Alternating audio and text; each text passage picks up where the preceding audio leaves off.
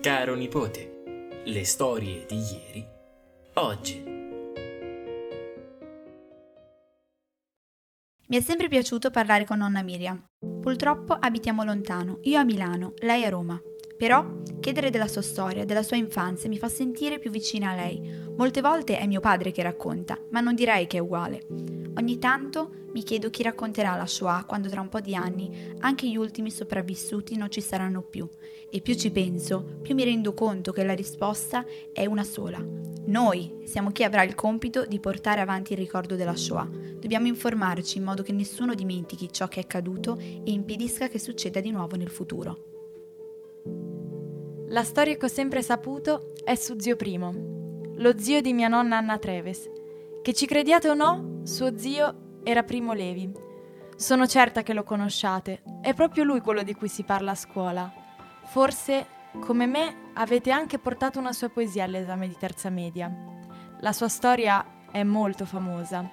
L'arresto nel 43, il campo di raccolta fossili e poi l'orrore di Auschwitz. Quando capitava che ci incontrassimo in montagna, Zio Primo faceva con noi delle, delle passeggiate intorno alla casa dove stavamo e mi ricordo che quando andavamo nei boschi lo zio assaggiava tutto quello che era assaggiabile e ci faceva assaggiare anche a noi, per esempio le cortecce degli alberi, determinati fiori, determinate piante. Questo perché si era abituato ai tempi della Shoah, durante l'anno in cui era stato in campo di sterminio, di mangiare qualsiasi cosa potesse essere edibile, non necessariamente verdura o frutta, ma anche appunto cortecce, foglie, cose di questo genere, perché la fame era tanta, era tantissima e continua. Eh, era un uomo estremamente intelligente e quando raccontava qualcosa che riguardava la Shoah, sempre faceva un'analisi, come risulta dai libri che ha scritto, soprattutto dai sommersi e i salvati. La differenza con gli altri narratori della Shoah, con gli altri testimoni della Shoah, è stata la sua capacità di mettersi fuori dal, dalla vittima, fare da narratore esterno e in questo modo riusciva a fare un'analisi non solo eh, di quello che sentiva lui, ma anche di tutta la sofferenza che vedeva intorno, descrivendo ogni personaggio eh, ogni vittima come lui della Shoah, ma anche ogni carnefice, come se fosse una persona al di là del gruppo. E in questo modo poteva anche valutarne la responsabilità negative o le responsabilità positive. A differenza della signora Segre, che adesso per noi è l'unica quasi testimone rimasta della Shoah, aveva appunto questa capacità di mettersi fuori e guardare dall'esterno, quindi una capacità di analisi molto maggiore. La signora Segre invece è rimasta cristallizzata al racconto di quando aveva 13 anni, terribile, emozionante, complesso, ma comunque il racconto di una ragazzina di 13 anni non c'è stata l'analisi successiva che invece Primo Levi ha compiuto. Ma nella vita di tutti i giorni, Primo Levi, che persona era? Allora, era un, uh, un bravissimo chimico, lavorava in un'azienda di vernici, eh, de, comunque manteneva doti artistiche particolari perché per esempio faceva piccole statue col filo di ferro, aveva una famiglia, una moglie che lo amava moltissimo, una madre malata ma comunque che vedeva tutti i giorni perché vivevano in casa anche con la mamma e due figli, quindi diciamo che dal 1948 in poi aveva, si era costruito una vita normale, però eh, non era normale perché moltissime notti si svegliava con gli incubi del campo di sterminio, si svegliava col pericolo che la cosa potesse di nuovo accadere e nella sua vita ha lottato molto spesso contro la depressione causata proprio dalle vicende terribili a cui era stato sottoposto. Grazie nonna.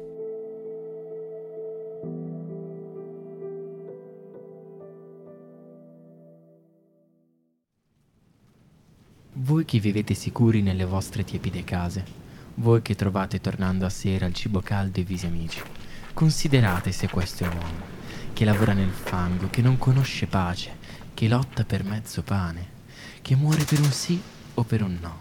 Considerate se questa è una donna, senza capelli e senza nome, senza più forze di ricordare, vuoti gli occhi e freddo il grembo, come una rana d'inverno.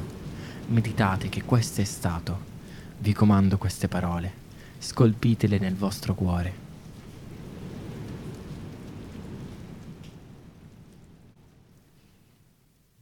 Zio Primo è famosissimo e la sua vita la conosciamo tutti, però mi sono sempre chiesta perché nessuno conosce la storia di nonna Miriam? È una storia davvero interessante, senza la quale oggi non sarei qui. Lasciate che ve la racconti. Siamo a Roma nel 1939. Una bambina di tre anni e i suoi genitori fanno una vita normale. La mattina si sveglia, va a scuola, nei pomeriggi gioca al parco, come ogni bambina della sua età. Sono nata nel 1939, Mm. durante la guerra. La mia infanzia è stata impressa per tutta la vita e mi ha portato a determinate decisioni. Poi però tutto cambia. Una mattina il padre la sta accompagnando a scuola. Lei stessa ricorda con precisione di aver visto soldati nazisti. Erano alti e facevano paura a vedersi. Grossi stivali neri salivano con passi pesanti le scale. Portavano alla sartoria dove erano nascosti. Nel periodo della guerra sono stata salvata con i miei genitori da molte persone non ebree che hanno aiutato la mia famiglia e ci hanno tenuti in casa con loro. Lei e il padre sono in ascensore, trattengono il fiato e aspettano che siano passati. I soldati non li hanno visti. Un vero miracolo. È così che si sono salvati la vita. Ed è così che mia nonna oggi può raccontarci la sua esperienza. Al tempo dei, dei tedeschi eravamo nascosti a casa di un amico di mio padre a Roma che lui, non essendo ebreo, ci teneva a casa assieme alla moglie. Non avevano figli. I soldati quella mattina non si trovavano lì per caso. Qualcuno aveva fatto loro una soffiata. Ero una bambina di appena tre anni eh, quando un giorno ci fu una spiata e venne per prendere il mio papà che era nascosto in questa casa, soltanto che il destino ha voluto mentre salivamo i- loro salivano per venire a prendere mio padre, noi scendevamo, mio papà mi portava all'asilo. Avevo un cestino di vimini e praticamente i tedeschi salendo, credendo che fosse una famiglia normale, mm, non hanno fatto caso a noi. Così il mio destino è stato quello che fra tanti bambini sono riuscita a scampare dai campi di concentramento con mio papà. Poi dopo Questa quella giornata cosa- siete tornati a casa o... Si- Dopo siamo tornati a casa. E avete scoperto quello che era successo? I tedeschi non hanno trovato mio papà a casa, per cui sono andati via. E non Eh, hanno pensato di ritornare? No. No, perché eh, questo signore ha detto loro che era andato via. Dovete sapere che in questi anni hanno dovuto cambiare casa molte volte per nascondersi dai tedeschi. Molte persone hanno messo a disposizione le loro abitazioni per proteggerli, per impedire che gli ebrei venissero uccisi. Persone che hanno avuto il coraggio di rischiare la loro vita per proteggere quella degli altri. Prima della guerra vivevano in casa con i nonni materni di mia nonna. Una mattina suo nonno, il mio bis bis nonno, venne deportato e non fece più ritorno. La nonna conserva ancora questo ricordo. Dopo la guerra, ogni volta che suonava il campanello, correva alla porta nella speranza che fosse suo nonno che tornava a casa. Passarono dieci anni, ma lui non tornò mai più. Posso dire di essere stata fortunata perché il mio fidanzato e il mio futuro marito era una persona educata, molto sensibile, molto eh, premurosa.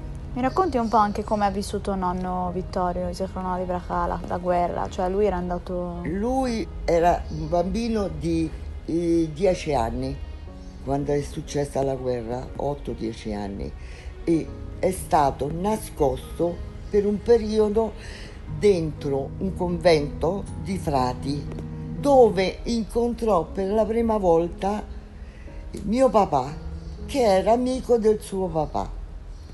Si conoscevano, per questo poi c'è stato un matrimonio combinato fra me e lui, perché i nostri genitori, che erano famiglie di conoscenti, erano sempre della stessa mentalità, della stessa eh, educazione. Sì. Per cui nonno Vittorio, pure lui ha vissuto momenti eh, angosciosi, perché anche a lui hanno deportato la nonna, uno zio, tutti nei campi di concentramento. Per cui abbiamo avuto un'esperienza terribile. Quando avevo dieci anni ancora aspettavo mio nonno che tornasse. Mi auguravo che tornasse. Ogni volta di 4 anni, due cioè, anni, eh, dalla fine fino a fino 10 a anni. 10 anni. Ti posso dire che ogni volta che suonavano alla porta mi andavo a nascondere e dicevo ecco nonno che torna, ecco nonno che torna. Poi rimanevo delusa perché sapevi che... eh, no, ah, non, non lo sapevano, non me l'avevano detto che lui l'abbiamo saputo dopo che è stato ucciso. E. Eh, durante la guerra non sapevi quello che stava veramente succedendo, No, dei no, campi no, no, e delle camere a sapevamo gas. niente, non sapevamo niente. Un treno che partiva pieno e che tornava vuoto. La mattina tremo quando dormo poco. Sogno un cielo nero da cui piove fuoco e un filo spinato che mi avvolge piano, mi blocca, mi lacera, mi entra in bocca. Mi soffoca. L'aria è tossica.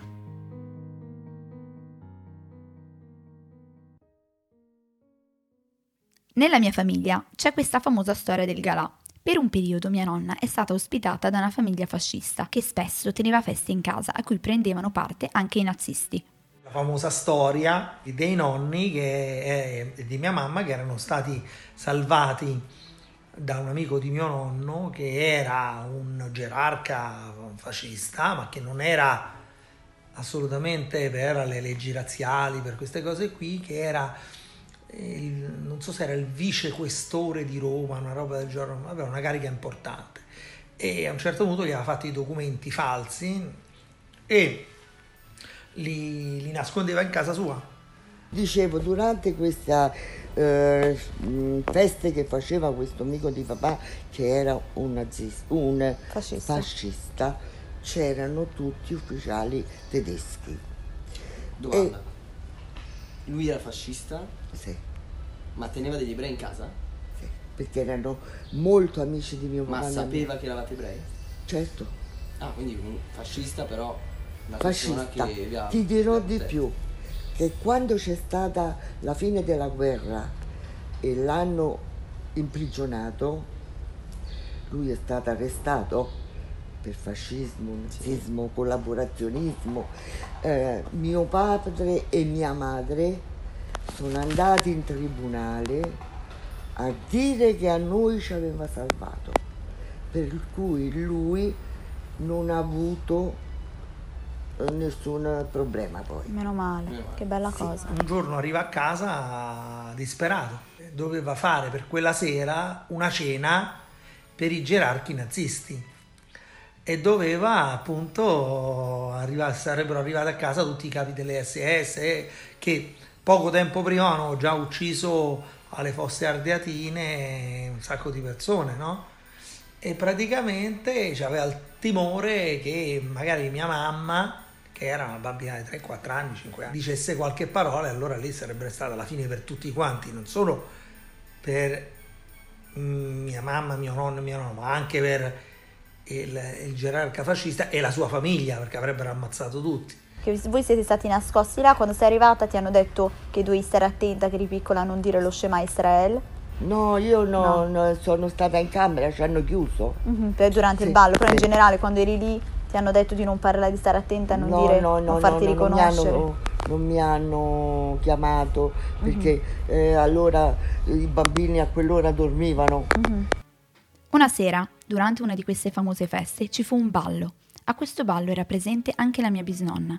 Mentre ascoltava la musica deliziata e guardava gli altri danzare, un uomo, chiaramente tedesco, le si avvicinò. C'erano i miei genitori che hanno partecipato come finti cattolici. Tipo ospiti. Ospiti, Sì. ospiti. E quella sera questo organizza a casa una cena e arrivano tutti questi gerarchi eh, ufficiali, nazisti, fascisti, così. E uno dei nazisti Ah. aveva voluto ballare con mia mamma. Ah, uno di questi generali. Sì, uno di questi generali. Kapler. Kapler. Generale Kapler. generale Kapler ha voluto ballare con mia mamma. Kappler era il capo delle SS a Roma, quello che poi ha fatto le fosse ardeatine.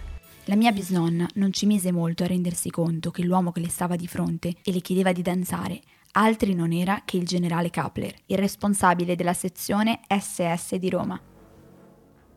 Magari questo nome ora non vi dice nulla, ma Kapler fu colui che il 26 settembre 1943 chiese alla popolazione ebraica di Roma di raccogliere 50 kg di oro entro 36 ore, pena la deportazione di 200 ebrei romani verso la Germania. Sempre lui, dopo aver ricevuto tutto l'oro richiesto, aspettò poche settimane prima di deportare a sorpresa 1259 ebrei. Di questi, soltanto 16 si salvarono. Il generale Kapler ha voluto ballare con mia mamma.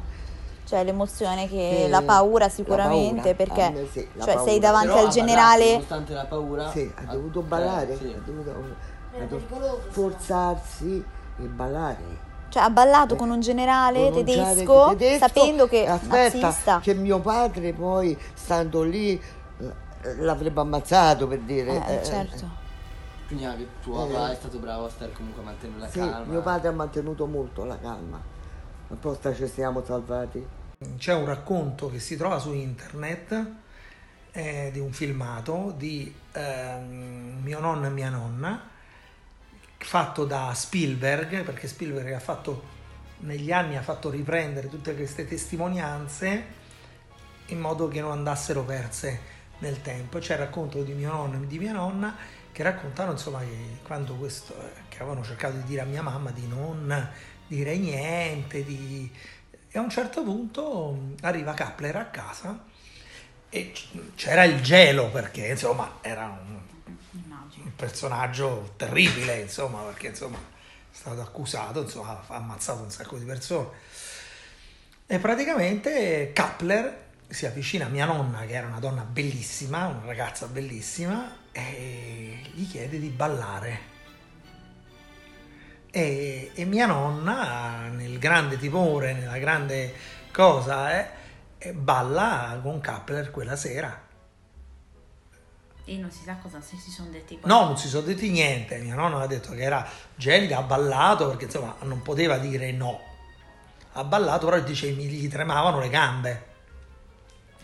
E, e poi si avvicina a mia mamma e a Carezza, che bella bambina, e della, cioè, pensa che no, si sapeva che se avesse saputo che, che era ebrea sarebbe stata terribile, no? Era questa persona che stava chiedendo alla mia bisnonna di ballare. Lei ovviamente non voleva, ma un rifiuto avrebbe potuto attirare troppo l'attenzione ed era l'ultima cosa di cui aveva bisogno.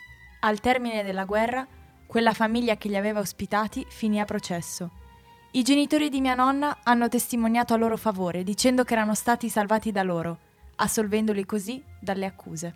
Quello invece che riguarda mio papà è tutta un'altra storia, loro sono stati nascosti, ricordo poco di quello che mi ha raccontato perché sono passati tanti tanti anni, sono stati nascosti a Roma e mia zia e mia nonna in un convento di suore, mio papà e mia- mio nonno in una chiesa nascosti da- dai, dai preti. E lì mio papà dice che faceva il chirichetto in chiesa per- per- e gli avevano fatto dei documenti falsi e praticamente il cognome che gli avevano messo era Cifola. Quando finisce la guerra, a un certo punto arrivano gli americani a Roma, escono, vanno in mezzo per le strade, a un certo punto mio papà vede un, un ragazzino che conosceva appunto dal- dalla parrocchia, dalla cosa, dice Cipola è finita la guerra, per fortuna è finita, l'hanno- sono andati tutti via Cipola. E mio padre a un certo punto non ce la faceva più, era un ragazzino pure lui, di, di- di 10 anni, 9, 10 anni, eh, diceva, non mi chiamo Cipola, mi chiamo Sciunnac. Ce lo vedo la Sì, sì, non ce la faceva più a trattenersi questa roba, sai, a dover nascondere chi sei tutto il tempo. Però sai, poi anche dopo la guerra, subito dopo la guerra, non è che si sapeva subito di tutto quello che era successo nei campi di sterminio, nei campi di concentramento. Si è saputo dopo.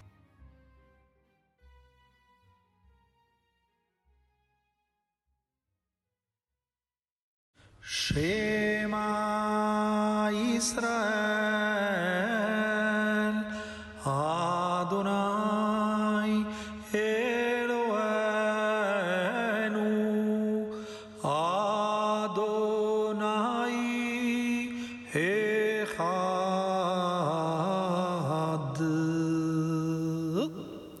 di andare a dormire, mia nonna recitava lo Shema, una preghiera per ringraziare Dio ogni sera, come succede ancora oggi. I suoi genitori avevano paura che lo pronunciasse ad alta voce, davanti a qualcuno che non poteva sapere che lei fosse ebrea. Era piccola, ma anche lei doveva stare molto attenta. Nonna, adesso ti faccio questa domanda. Quindi durante tutta questa la guerra, comunque hai sofferto tanto. Da dove ti è arrivata la fede, l'emunah, come si dice in ebraico, la fede a credere tutto il tempo in Dio, a sapere che alla fine sarebbe andata bene?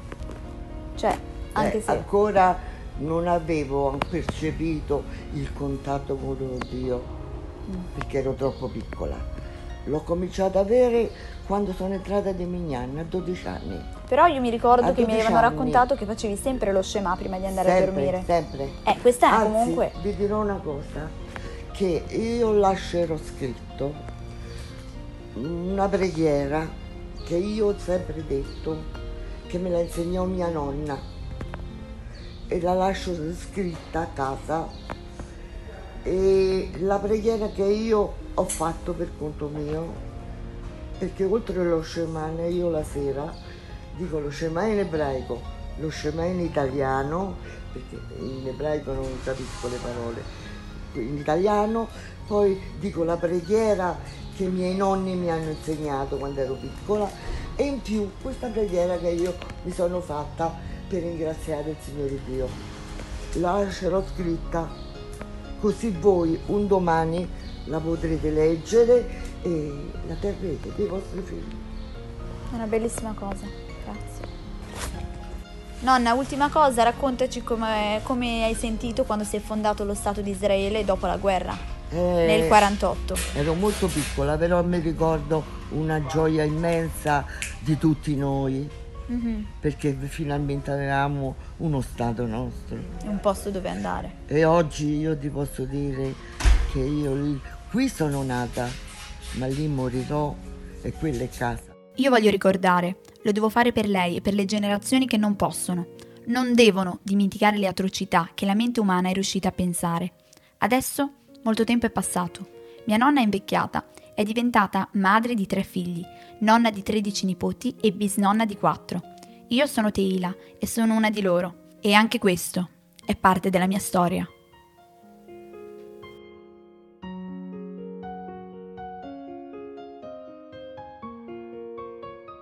Avete appena ascoltato Caro nipote, le storie di ieri, oggi. Con le voci di Teila Shunnak, Benedetta Scalzo, Eugenio Cabrini, Rav David Shunnak, Miriam Polacco, Anna Treves, a cura di Benedetta Scalzo e Eugenio Cabrini. Scritto da Teila Shunnak ed Eugenio Cabrini. Regia di Alessia Michetti, con la supervisione di Massimo Lonigro e Umberto Casco.